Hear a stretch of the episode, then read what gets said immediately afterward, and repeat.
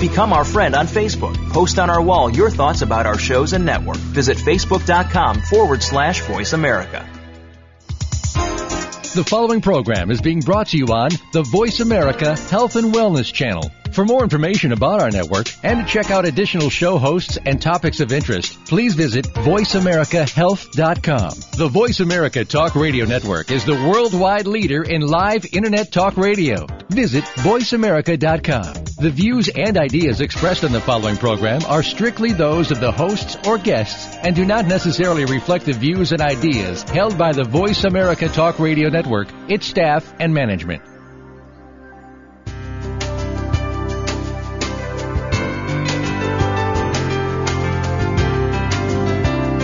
Good afternoon and welcome to Frankly Speaking About Cancer with the Cancer Support Community. Your host is Kim Thiboldeaux, President and CEO of the Cancer Support Community. This hour is designed to inspire, inform, and to help you live better with cancer. Now, here's your host, Kim Thiboldeaux. Welcome to Frankly Speaking About Cancer, an internet radio show that focuses on informing and inspiring people to live well with cancer. I'm Kim Thiboldeaux, President and CEO of the Cancer Support Community.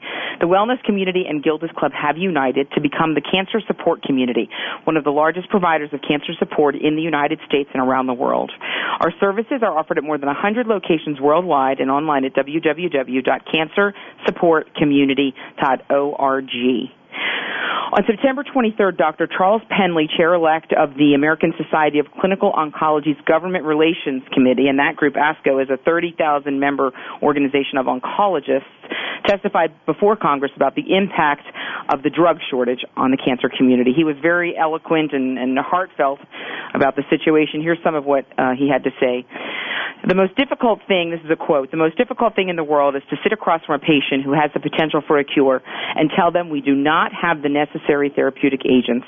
Oncologists and their patients face incredibly difficult decisions on a daily basis.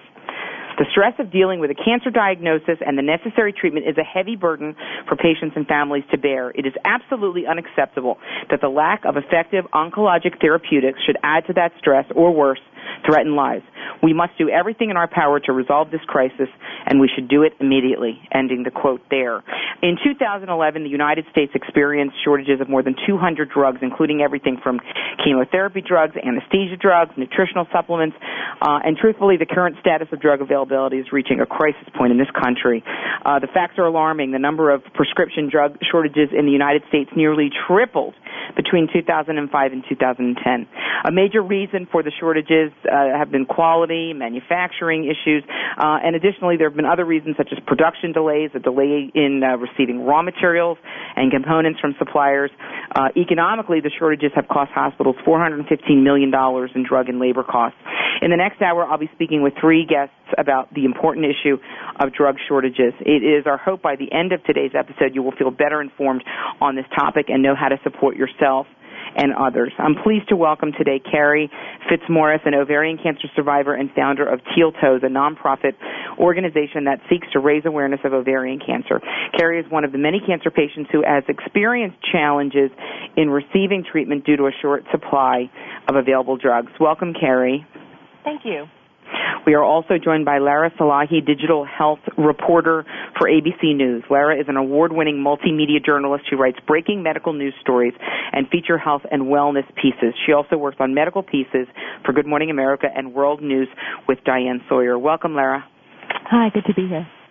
Uh, and finally, we are joined by Kara Tenenbaum, who serves as the Vice President for Policy and External Affairs for the Ovarian Cancer National Alliance, a nonprofit organization that serves to advance the interests of women with ovarian cancer and certainly a good partner of the cancer support community. Welcome, Kara.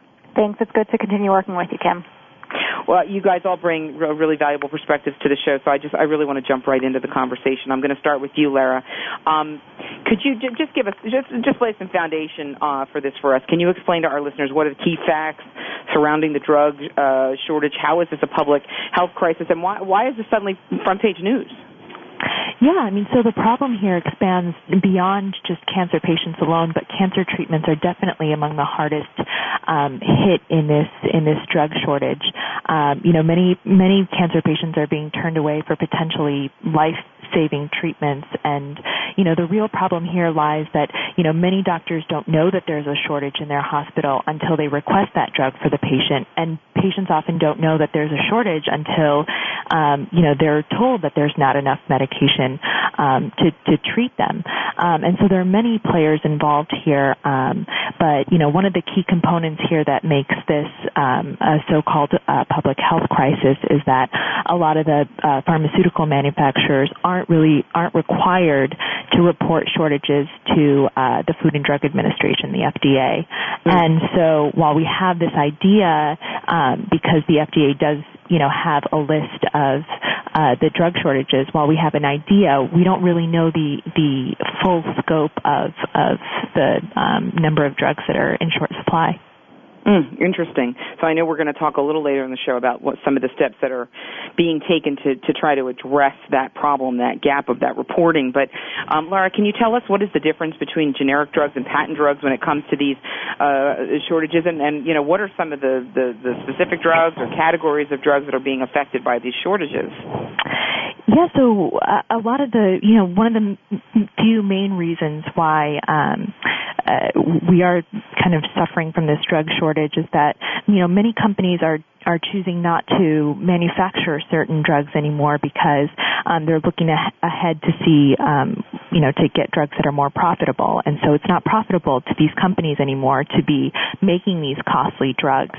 Um, and so, uh, you know, many are turning to cheaper generic alternatives. And so that's leaving a lot of people whom, um, you know, the, the costly brand name drugs that, that they would um, benefit from, you know, that leaves them them lacking. And, um, you know, and a lot of companies are significantly downsizing. And so specifically for, you know, the chemotherapy drug like doxorubicin, um, you know, ma- manufacturing for doxorubicin dropped um, from three companies to two last year. And so literally, you know, the conveyor belt of medication um, manufacturing is just not happening, the production of it.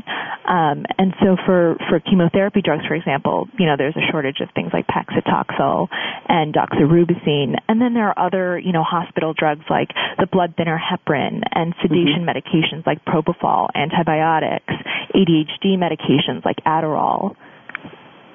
That are being impacted. So um, I think that's helpful Lara, it helps us set the stage for really what it is we're looking at. Carrie, I want to bring you in to the conversation because you obviously bring a very personal perspective um, uh, on this issue. I, I, you know, I want you to tell us a little bit about how your your treatment has been impacted by drug shortage, but I'd like for you to take a step back for us and tell us about your own cancer story, um, what kind of cancer you have, when you were diagnosed with cancer, and lead us up to this moment where you are really now confronting this this drug shortage issue.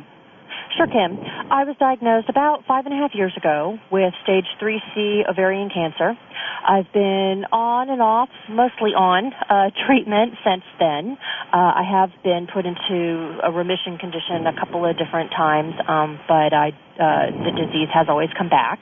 Um, my treatment history has included two clinical trials uh, most recently, though, last spring, uh, my medical team decided that the best thing for me would be uh, Doxil, which is the brand name for doxorubicin in conjunction with another chemotherapy drug.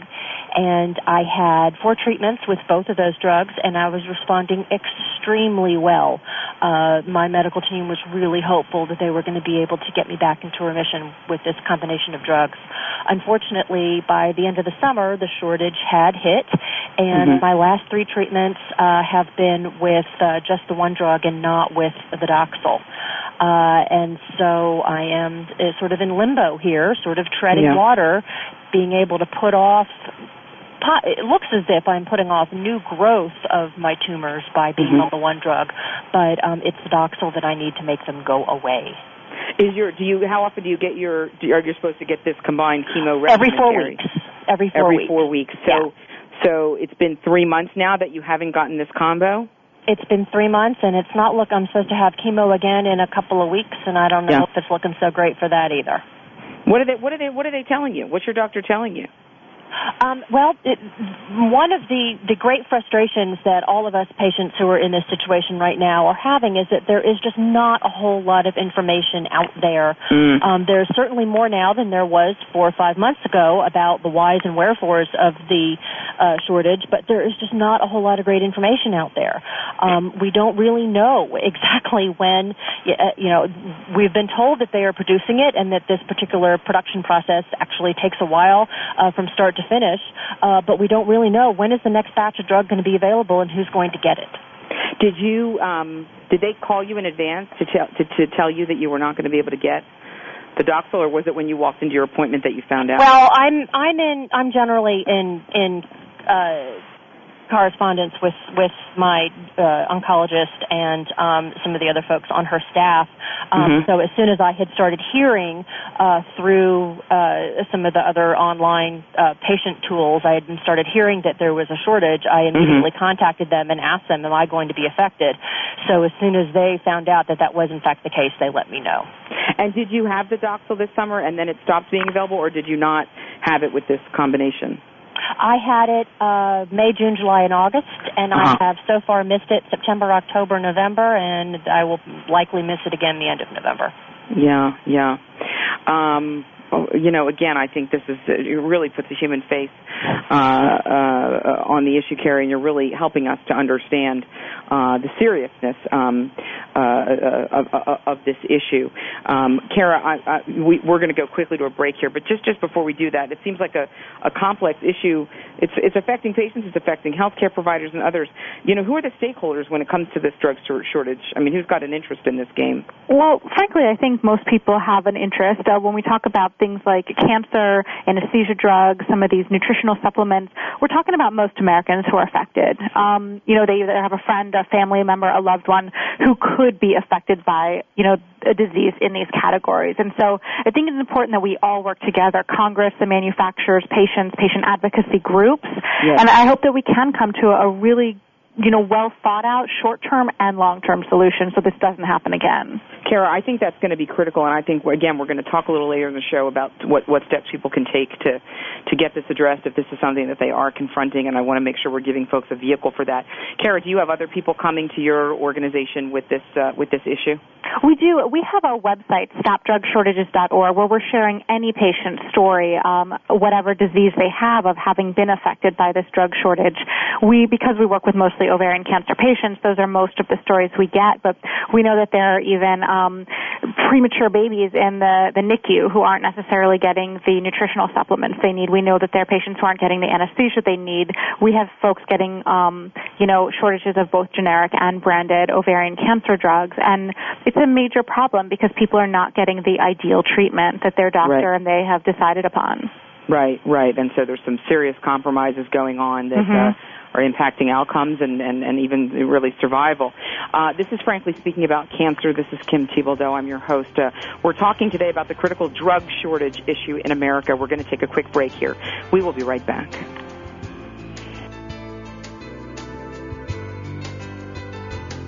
Listening to Voice America Health and Wellness.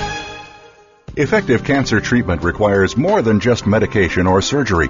For the country's 12 million cancer survivors and their loved ones, the social and emotional challenges of adapting to life with cancer are ongoing. How to handle coworkers' questions, how to get comfortable with new physical realities, how to reassure worried family members, or explain to friends your priorities have changed. The cancer support community is ready to help by providing free counseling, education, and hope for survivors and their caregivers. Whether online or at over 100 locations around the world, the cancer support community is ready to offer the support you need to live a better life with cancer. For more information on support groups, publications, nutrition, exercise programs, and more, call 1 888 793 9355 or visit us online at www.cancersupportcommunity.org. That's cancersupportcommunity.org. The Cancer Support Community, a global network of education and hope. I'm Nick Nicolaides, President and CEO of Morphotek, and we're delighted to be a sponsor of Cancer Support Community's Frankly Speaking About Cancer series. Morphotek and its parent company, Eisai, are committed to human health care, and we recognize that patients and their families are the most important participants in the healthcare process. We salute our global advocacy partners who are devoted to improving the lives of people touched by cancer every day. Cancer. It's a lonely word. Terms I don't understand.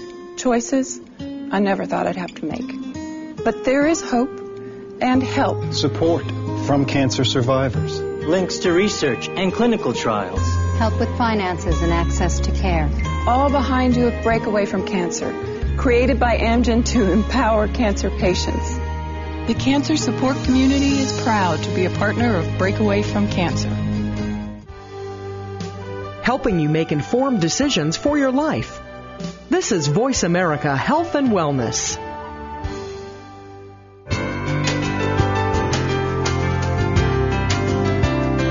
You're listening to Frankly Speaking About Cancer with the Cancer Support Community, an inspirational program offering the resources you need to live a better life with cancer.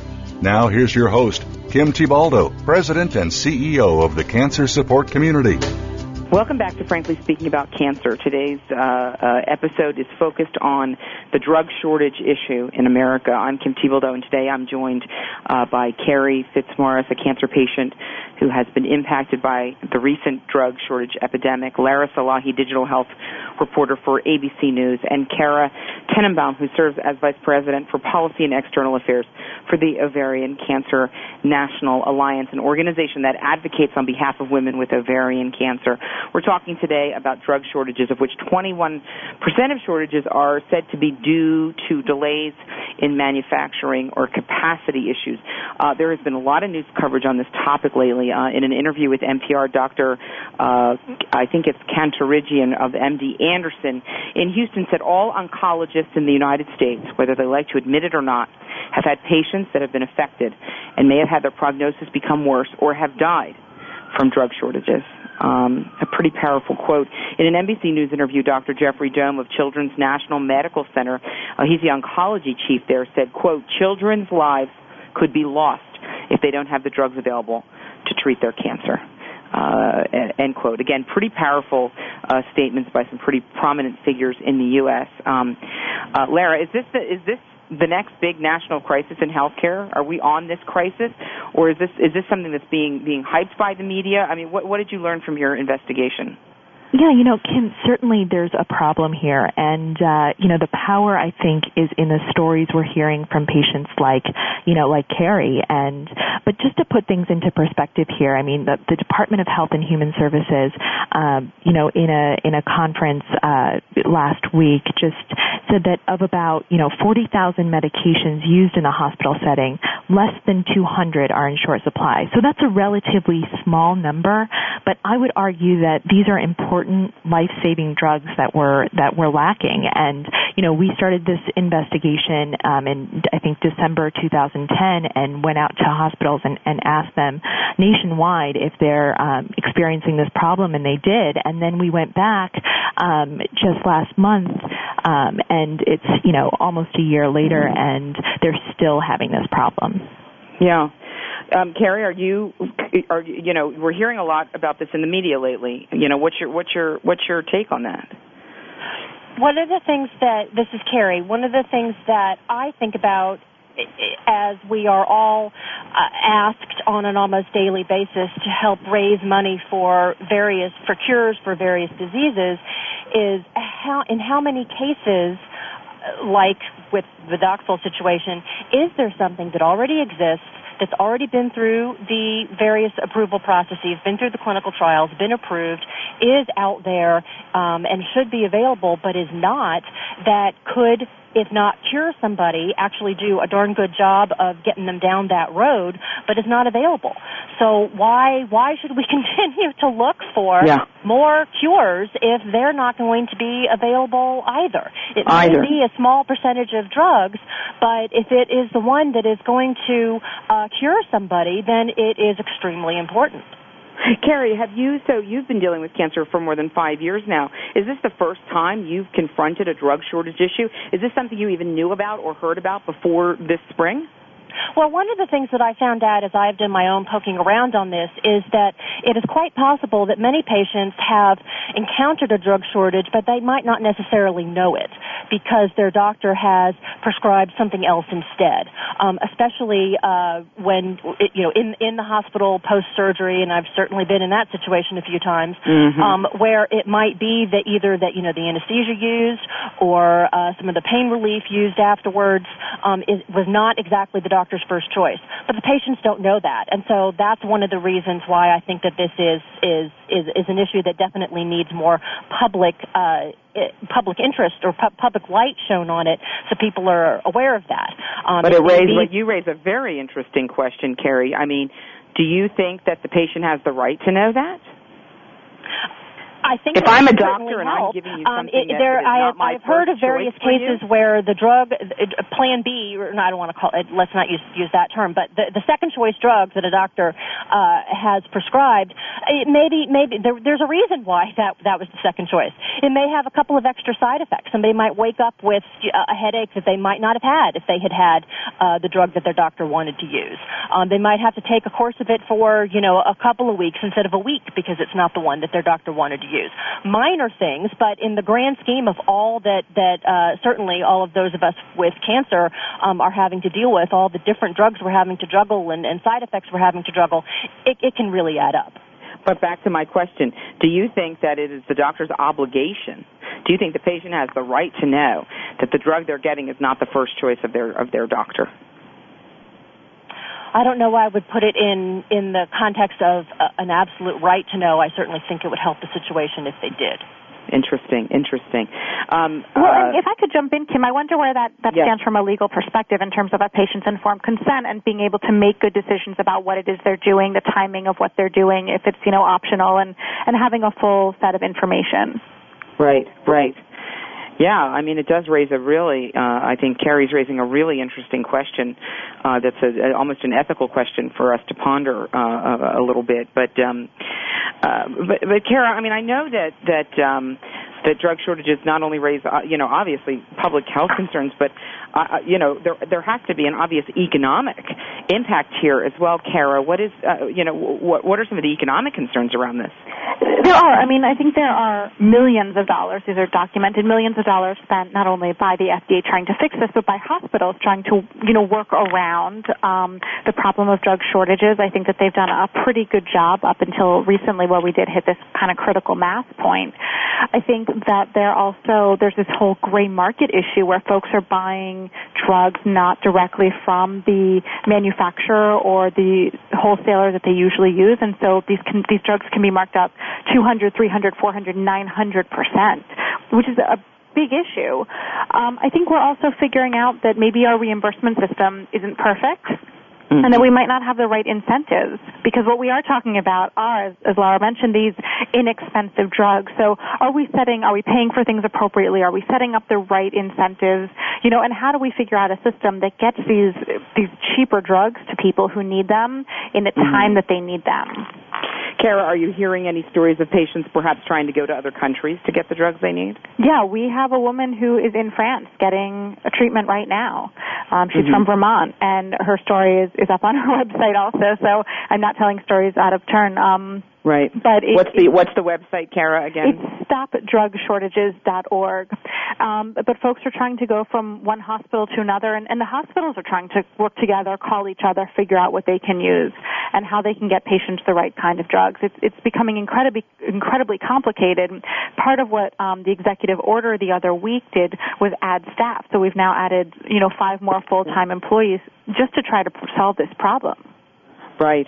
Um, you know, Lara, I'd love to get your uh, just your quick opinion on that on the issue of um, you know how how how much should be disclosed by the doctor here? And if you're not getting the uh, you're not getting a drug because of a shortage that would have been the first choice protocol from the doctor. Do you, does the doctor have an obligation to disclose that to the patient you know, I don't know the legal surroundings around it, but as, yeah. as a patient, I mean, I would want to know, and I also yeah. think that, you know, as doctors, uh, you know, there should be some sort of obligation to, you know, communicate with the patient and let them know what's happening, and you know, tell them about, you know, the the risk and benefits that are associated with these uh, with this drug shortage. You know, um, um, Kara, I know that we're actually getting towards our um, towards our break. I think we're going to need about three hours for this show. It's just uh, it's such a, a fascinating topic. Um, but Kara, what what services or programs are available to cancer patients affected by the drug shortage? Certainly, we heard about StopDrugShortages.org, a place where folks can share their stories. I know there's a uh, I think a Doxil Care patient assistance program. You know, tell us about that or other programs. To, right. Well, to, that's uh, a give registry patients some for resources patients through this. basically, so that the the company can help ration drugs to the people that are you know whether it's on label, how the number of treatments they get. They still don't have enough drugs for everybody, unfortunately. And I think by and large, the other programs and services are mostly behind the scenes. It's the the hospital pharmacists, the community oncologists, all of those folks talking to each other, talking to the FDA. And so I think the fact that we haven't heard about this in in the past. Um, you know, until recently is because these folks have been doing a lot of work behind the scenes.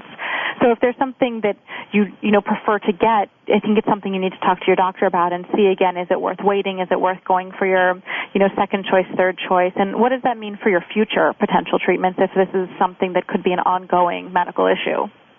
Um, uh, uh, Carrie, as we go to our break, uh, any uh, have there been any particular programs or resources that you've signed up for or enrolled in, or or, or what Well- are you doing to advocate for yourself here? The, the Doxil Cares program that Kara mentioned is is a requirement if you ever want to get any more Doxil. You have to Okay. sign up for that program. Um, Okay. Which I did in the first few days that it was open. Okay. Um, it's a waiting list for the drug. There's absolutely no way of finding out exactly where you are on that waiting list or what the Mhm. criteria they are using to get drugs to folks. And how do you feel about that? Um, it is it is very frustrating. Uh, the the press releases from the company say that they have that they had released a batch that they created back in September um, to the folks who were on the waiting list, and you know you, I just got to wonder. I was on that list in the first few days of its existence, and I have heard absolutely nothing. Nothing. My doctor cannot find out anything about it. Uh, the poor contract nurses that um, that, that the company has hired. That the, the original intent of the program was actually to follow up with patients after they receive their treatment and make sure that they are doing okay from a side effect perspective. Those poor Mhm. nurses, however, are not told who is or isn't receiving their drug. So they here they are calling people who Mhm. have not gotten any Doxil, and they're not happy about it. And, Yeah. and uh, the nurses don't know anything more than we patients do. It's very So, frustrating for wh- everybody what do you. Carrie? What are your what are your doctors telling you is the impact of you not getting this disease on your cancer? What? Well, at the moment, uh, the way I phrase it is I'm treading water. Uh, the drug that I Mhm. am getting is, I believe, keeping it from growing any, but it is not knocking it back. My concern is that my body will not be able to remain in chemo long enough to outlast the shortage. Mhm. Um, and uh, yeah, there, there's a cumulative effect. I've now had overall seven chemo treatments, um, four with Doxil and three without, and I'm starting to get really tired. I mean, physically, just really tired from it. Um, my Mhm. blood counts are doing okay. Um, part of that being that I am on the younger side of ovarian cancer patients, and I am otherwise healthy. Uh, for somebody who is not in those, uh, who does not meet those criteria, it would probably be much, much harder. Um, would I be able to, to last this way for another nine months? Um, Right. You know, if that's what it took to get Doxil, I don't know. This is uh, frankly speaking about cancer. We're talking today about the drug shortage and its incredible impact on patients across the country. We're going to take a quick break here, but we are going to be right back.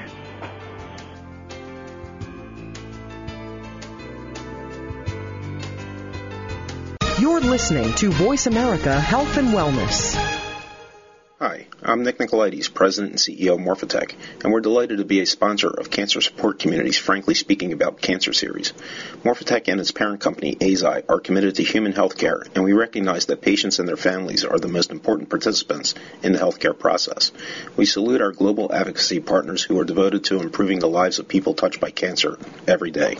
Effective cancer treatment requires more than just medication or surgery. For the country's 12 million cancer survivors and their loved ones, the social and emotional challenges of adapting to life with cancer are ongoing. How to handle coworkers' questions, how to get comfortable with new physical realities, how to reassure worried family members, or explain to friends your priorities have changed. The cancer support community is ready to help by providing free counseling, education, and hope for survivors and their caregivers. Whether online or at over 100 locations around the world, The cancer support community is ready to offer the support you need to live a better life with cancer. For more information on support groups, publications, nutrition, exercise programs, and more, call 1 888 793 9355 or visit us online at www.cancersupportcommunity.org. That's cancersupportcommunity.org. The Cancer Support Community, a global network of education and hope. Helping you make informed decisions for your life. This is Voice America Health and Wellness.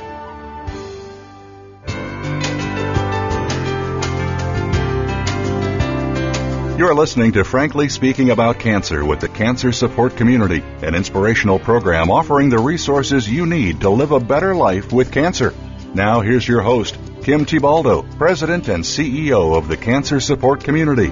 Welcome back to Frankly Speaking About Cancer. I'm Kim Thiboldeaux, and today I'm joined by Carrie Fitzmaurice, a cancer patient who has been personally impacted by the drug shortage in this country, Lara Salahi, digital health reporter for ABC News, and Kara Tenenbaum, who serves as the Vice President for Policy and External Affairs for the Ovarian Cancer National Alliance.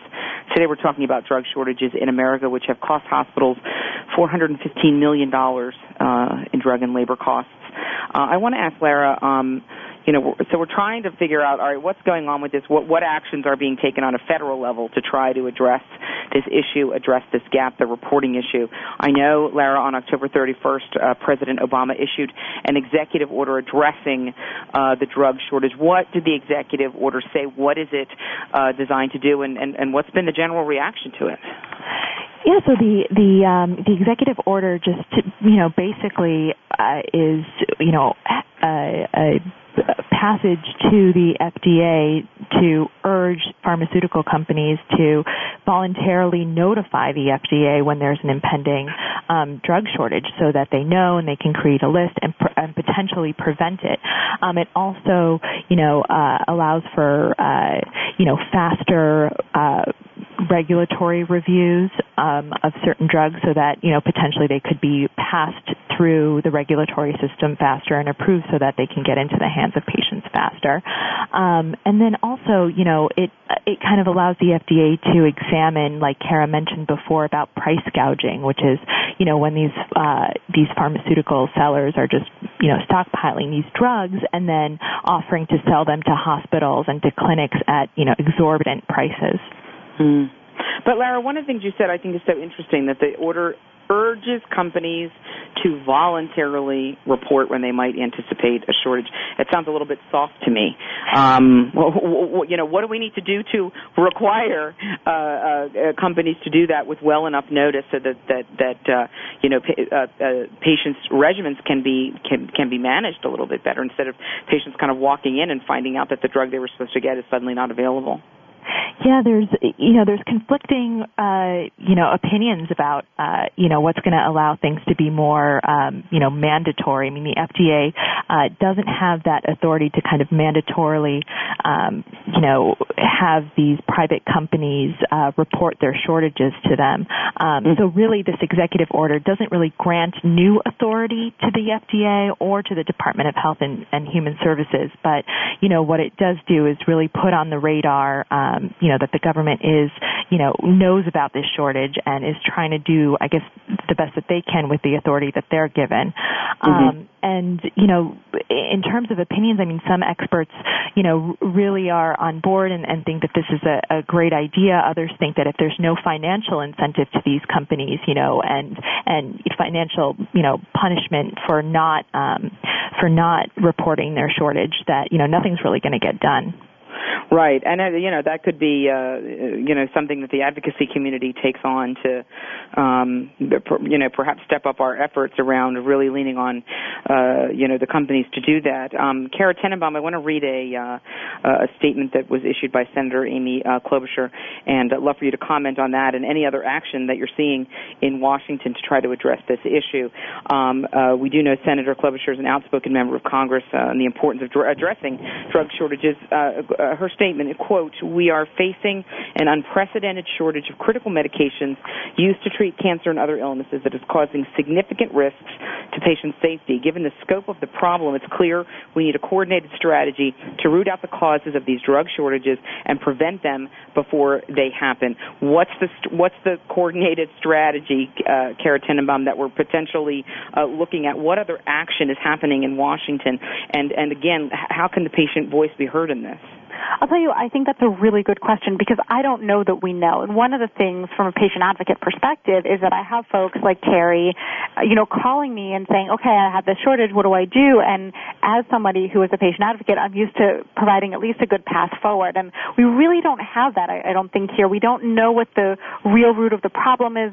We, we don't know really how to solve it. And so I think that um, the bill, the Senator Klobuchar bill and the Representative DeGette bill that are pending are really just one small small step and what really needs to be a bigger, like I said, both a short and a long-term solution we need safe and effective drugs that are available to patients, um, and we need them at an appropriate price because you don't get a choice about what chemo you want and how much you're going to pay for it. This isn't like buying a toaster oven, right? So we really need to set up a better system that works for patients, that works for providers, and provides the right kind of incentives. So I wish I had a better answer in terms of what the next steps are and, and how we're going to fix this, but I think we're still in the information gathering phase, which is really frustrating. So what's the conversation con- in, in, Congress right now? I, I think part of it is this bill that will require manufacturers to provide six months notice to the FDA when they are going to stop manufacturing a drug. Mm-hmm. That's part of it. There are other talks about, you know, different incentive systems, taxes, um, Medicare, you know, is a large purchaser of chemotherapy drugs. Is there something that the government can do with its power to help, you know, realign some things? I think people are talking about all kinds of different solutions. I don't know that anybody's hit on, you know, the, the thing that's going to fix it. And it may not be one thing. It might be a multitude of things. It might require a package. Yeah, yeah. Um, Carrie Fitzmaurice, can you tell us a little bit more about your you know your conversations right now with your medical team. So you shared with us earlier in the show you're supposed to be on a combination therapy. You were on the combination for a period of time. The second drug became suddenly unavailable, so you're on a single therapy right now, which we hope is keeping the disease uh, uh, at bay. Are you talking to your doctors about, you know, are there other options that you can be looking at, other combinations that you can be looking at? Is it simply a waiting game, waiting on the Doxil? Can you can you share with, at the uh, moment, a little bit I, about I get, I, at, yeah, at the moment, I think for some of the reasons that I mentioned before, that I am otherwise healthy and I am tolerating um, the the chemo okay um, from a medical perspective. From a patient's perspective, I'm tired of being tired and I'm tired yeah. of being sick. And if I had been getting Doxil all this time, maybe I would be nearing the end of going through chemo overall, and I'm not. Um, so there's that frustration. Uh, but from the from a medical perspective, I'm I'm doing okay right now. I'm stable, and so they're willing to wait it out a little bit longer with the hopes um, that the drug will be available again. But again, one of the other things we don't know is if I should get a dose of it in the next month, um, will it be another four months after that until I get the next one? Uh, mm-hmm. That that's another one of those things that we just don't know right now about uh, the pipeline and, and, and, and how people are how they're going to be ramping up again. Um, they have stated that no new patients should be put on this, and so no new patients. It's probably been oh we're pushing six months now since mm-hmm. they advised no new patients to be put on it. Um, so there is just a universe of those of us who have started with it uh, mm-hmm. who are waiting for it. Um, another point I should mention, um, not my not my own experience, but there are clinical trials that have had to be put off, that have had to be stopped, mm-hmm. um, that in some ways, you know, in, some of them haven't started yet because one of the arms of them was supposed to include Doxil. Uh, so this is also of, having an impact on cancer research. Oh yeah, think of all the resources that we have invested in those, um, right. and and and so those will need those the, the trials, of course, will need to have will need to know that they're going to have a reliable supply of the drug before they're going to go ahead and, and start a trial. Uh, so that's that's a whole other aspect of all of this that's not helpful. So Carrie, what so so help me understand what does this feel like emotionally for you? I mean, is it uh, you know, are you uh, angry? Is this keeping you up at night? Is this is this going to be a whole series of what ifs in your I life? think I have. This... I have. I think I have already overused the word frustration in this show already. We're yeah. taking it up a notch here. yeah, way too many times. Um, I am definitely angry, and uh, as as Kara mentioned, you know, I call her and I want to know what can I do. Yeah. Um, there is an awful lot of anger out there amongst all of the patients that are affected like this. They want to channel it into something, but as Kara said, there's really not anything right now, not any direction that we can channel it into. Um, so in my case, I'm out there uh, talking about it and agitate like I am to, you know, with you guys today, Yeah. um, and, and agitating in the places where I know that that's possible. Um, but there's it, it, it, it's Oh, yes, very Yeah. frustrating. Um, in me personally, it, it is. I think it is. It is definitely affecting my sleep patterns. Um, there are definitely times when I, I do have to take a break. I can no longer participate in some of the uh, online. Uh, uh, chat rooms um, about Yes. this people are, are sharing their experiences with it, um, which are a great way to uh, try to piece together the story. Since again, not everyone seems to have perfect information about all of this, but it becomes extremely emotionally draining. Um, are you? Do you have family, Carrie? Are you? Um, is this something your your your your family's dealing with and talking about as well?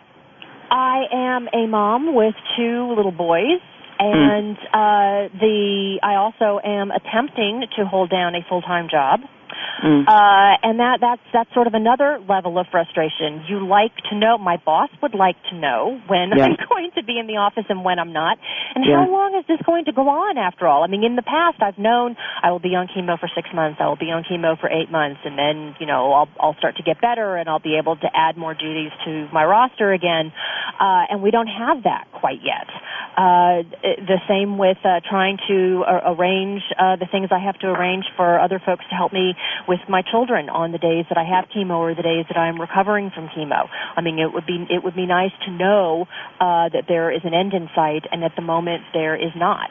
Um, I am incredibly lucky to have um, an understanding employer and colleagues who are willing to, to pitch in and help me out, as well as the support that I have um, in my uh, neighborhood and community for helping me and my husband uh, keep our keep our house afloat, uh, keep our, our children going through all of this. Um, but yeah, we it, there's there's a certain amount of uh, cancer fatigue um, out there, and everybody would like me to just uh, get this into remission and uh, uh, go on with life for a little bit. How old are your boys, Carrie? My boys are eight and eleven. Uh, so they have been living with a mom with cancer just about as as long as they can remember. Yeah, yeah. So it's a um, that's an interesting, you know, reality for them, isn't it? It's interesting to, uh, you know, to, to to to think about that for them, and then of course this, um, uh, you know, tur- incredible, you know, turning of this corner into this wall. Uh, about an issue and, and, and just that, that anger and that frustration about you know not being able to not being able to do uh, uh, anything about it. I mean, it has to be an incredibly uh, emotional issue. This is frankly speaking about cancer. Today we're talking about uh, the issue of drug shortage in America and how it is impacting patients and families every day. We're going to take a quick break. We'll be right back.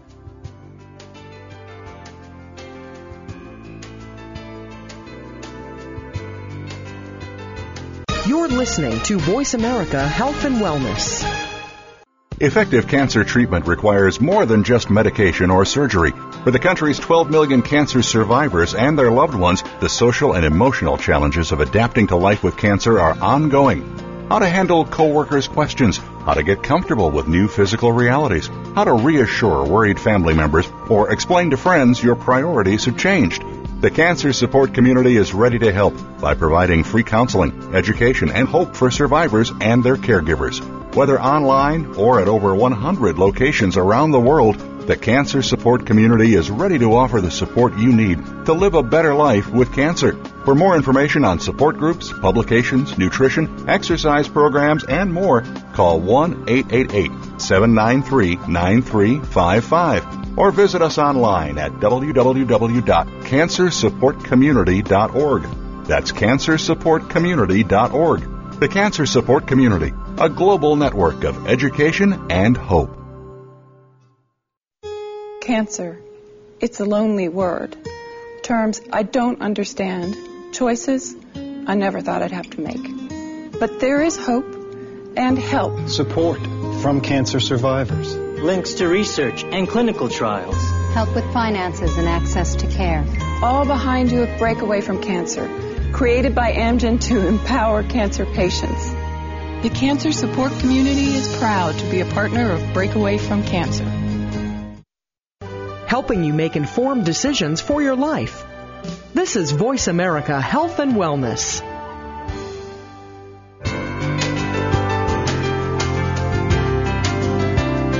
You're listening to Frankly Speaking About Cancer with the Cancer Support Community, an inspirational program offering the resources you need to live a better life with cancer.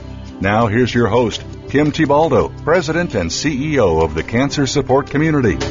Welcome back to Frankly Speaking About Cancer. Uh, I'm Kim Thiboldeaux. Today I'm joined by Carrie Fitzmaurice, a cancer patient who's been impacted by drug shortages, Lara Salahi, digital health reporter for ABC News, and Kara Tenenbaum, who serves as the Vice President for Policy and External Affairs for the Ovarian Cancer National Alliance. Uh, Reuters recently reported that a survey of pharmacists around Britain found 80% were unable to dispense certain items because of shortages in that country. Um, Lara, I want to uh, ask you in your uh, in your reporting and covering this story. Do we know? Uh, do we really know the order of magnitude uh, uh, of this problem? In, in, in covering the story, do you have a sense of optimism, or do you see a gr- growing concern from from doctors and patients uh, around this issue? Yeah, Kim, I mean, we don't know, you know, the order of magnitude of this problem. I mean, we can go on to the FDA website and see the number um, that we um, that have been reported um, as being in short supply, but we, but you know, besides what's voluntarily reported, we really don't know. Um, and you know, the patients that I've spoken to in regards to this story echo, you know, Carrie's sentiment about frustration, and some are saying that, you know, they're taking these second line therapies because something is better than nothing, you know, quote, something is better than nothing.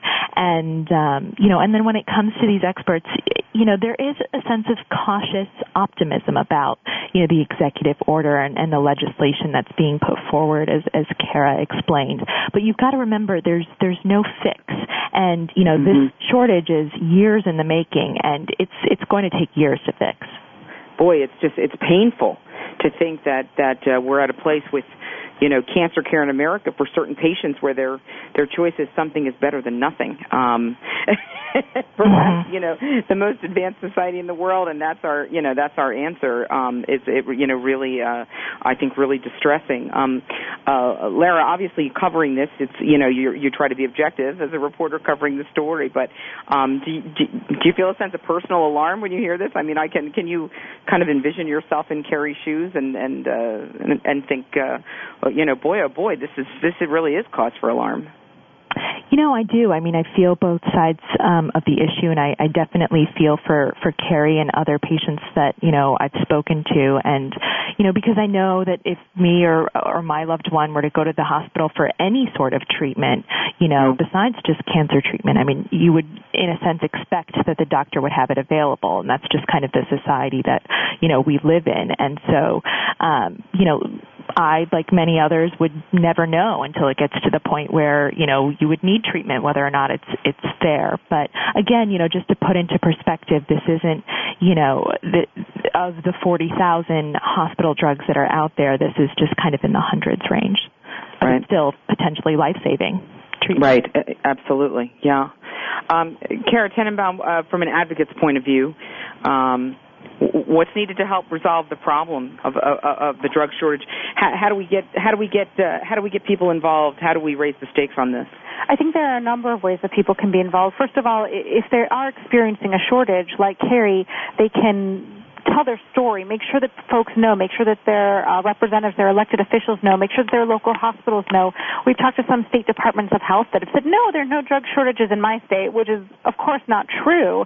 Right, I think, you know, right. it just isn't really, it's starting to get the attention that it deserves. So I think that joining, you know, check in with your local advocacy group, check in with your mm-hmm. disease group, and see what, you know, raise your voice, add to the conversation. I think we also need to make sure we're calling on all the stakeholders. So we, we talked about a little bit before, to really be constructive, to be open and honest, and come to the table with some solutions. Because we at the Ovarian Cancer National Alliance do want to support good proposals. We just don't have a lot in front of us. In front of us right now. Yeah, we Um, continue to work with Congress. We're helping share these stories, and, and we're calling on people who are decision makers to to make good decisions. You know, if it's a, a capacity problem, for example, we at the Alliance we can't build a, a factory, you know, but we want to make it Yeah. easy for folks to do that if that's what they need to do. Right, right, right.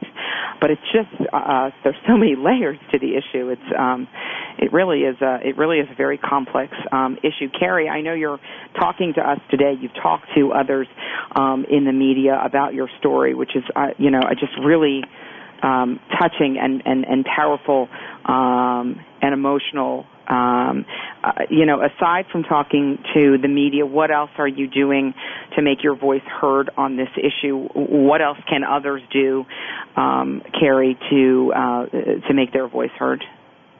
I've been working very closely with uh, Kara's organization, the Ovarian Cancer National Alliance, and uh, uh, I participate as part of their uh, advocacy program in uh, contacting folks on Capitol Hill, um, the agencies involved, uh, and a- anybody who might possibly be able to help in this situation. Um, it, it it is a frustration. The the executive order wouldn't necessarily help in the Doxil situation because we, you know, FDA did know immediately as, as soon as we knew that there was going to be a shortage, but there is still a shortage. Uh, The overall, it's going to take a huge uh, systematic change, and I think the the the more people who start to realize that um, and can help push for that, uh, the better. It may take years, it may take even a generation to get that done, uh, but we a- any little steps we can take towards helping to make that happen now are what we have to do. Yeah, I think that's uh, I think that's good input, good advice for folks. I want to mention uh, a few resources and, and, and, and, and websites. Kara mentioned StopDrugShortages.org. If you are experiencing this, we would encourage you to go uh, to that site and to share your story. Um, and uh, you know, I, I know uh, that uh, ACNA is trying to gather these patient voices um, so that when there is something on which to act, we have that army uh, lined up to take that action and to share their their their voices and their own experience. Um, you know, with the cancer support community, along with the entire uh, cancer community, are committed to improving the standard of care um, that all patients receive. Uh, I got to say, now is not the time for us to go backwards uh, on this. Lives really are at stake. You know, as President Obama said when he announced the executive order addressing the shortage of life-saving drugs, this is a problem we can't wait to fix. Um, and uh, I think we all agree uh, w- with that statement, and we need to be establishing the vehicles for these voices to be heard and establishing the vehicles to act um, so that we can stem this problem. Uh, for the most up-to-date information on drug shortages, you can visit the Food and Drug Administration's uh, drug shortage information page at www.fda.gov. Um, uh, to support the ovarian community in its efforts towards stopping drug shortages, visit uh, the Ovarian Cancer National Alliance at www.ovariancancer.org and also the Teal Toes organization at www.tealtoes.org. And, and again, the um, stopdrugshortages.org uh, website. As I mentioned earlier in the show, the cancer support community uh, provides a whole host of in-person and online uh, telephonic support for people with all cancers at all stage of illness. Um, if this is, uh, if you are dealing with this issue, certainly share that with us, um, and we will get you plugged into these channels. Uh, you can visit us at cancersupportcommunity.org or call us at 888 793 9355. We've got 57 now 57 centers across the country where we're providing support groups, educational programs, nutrition, exercise, stress reduction, free of charge for um, uh, for people with all cancers uh, at all stage uh, uh, of illness. Um, we want to dedicate the show today to all people, uh, all patients and families who are in need of these um, uh, potentially life-saving um, um, medications. I want to thank I want to thank our guest Carrie Fitzmaurice. Um, uh, particularly for sharing your story with us, Carrie, and helping us raise awareness on this important issue so that we can all find that path for action. Uh, Lara Salahi, digital health reporter for ABC News, and uh, Kara Tenenbaum, who serves as the Vice President at the Ovarian Cancer National Alliance, a, a strong partner uh, of the cancer uh, uh, support community. I appreciate you guys being a part of this conversation today. I have a feeling that this is going to be our first conversation on this topic, uh, not our last, uh, because it is a critical issue. It is not the time to go backwards, um, and uh, I think that I'm glad we're all aligned uh, in raising awareness uh, on the issue. So I, I, do appreciate everybody chiming in today. Um, this is frankly speaking about cancer. Thanks for joining us today. Until next time, be well, do well, live well.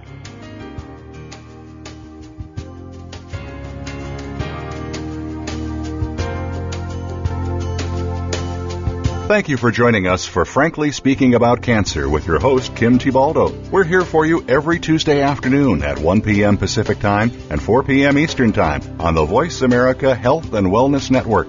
In the meantime, stay connected online at cancersupportcommunity.org. That's cancersupportcommunity.org.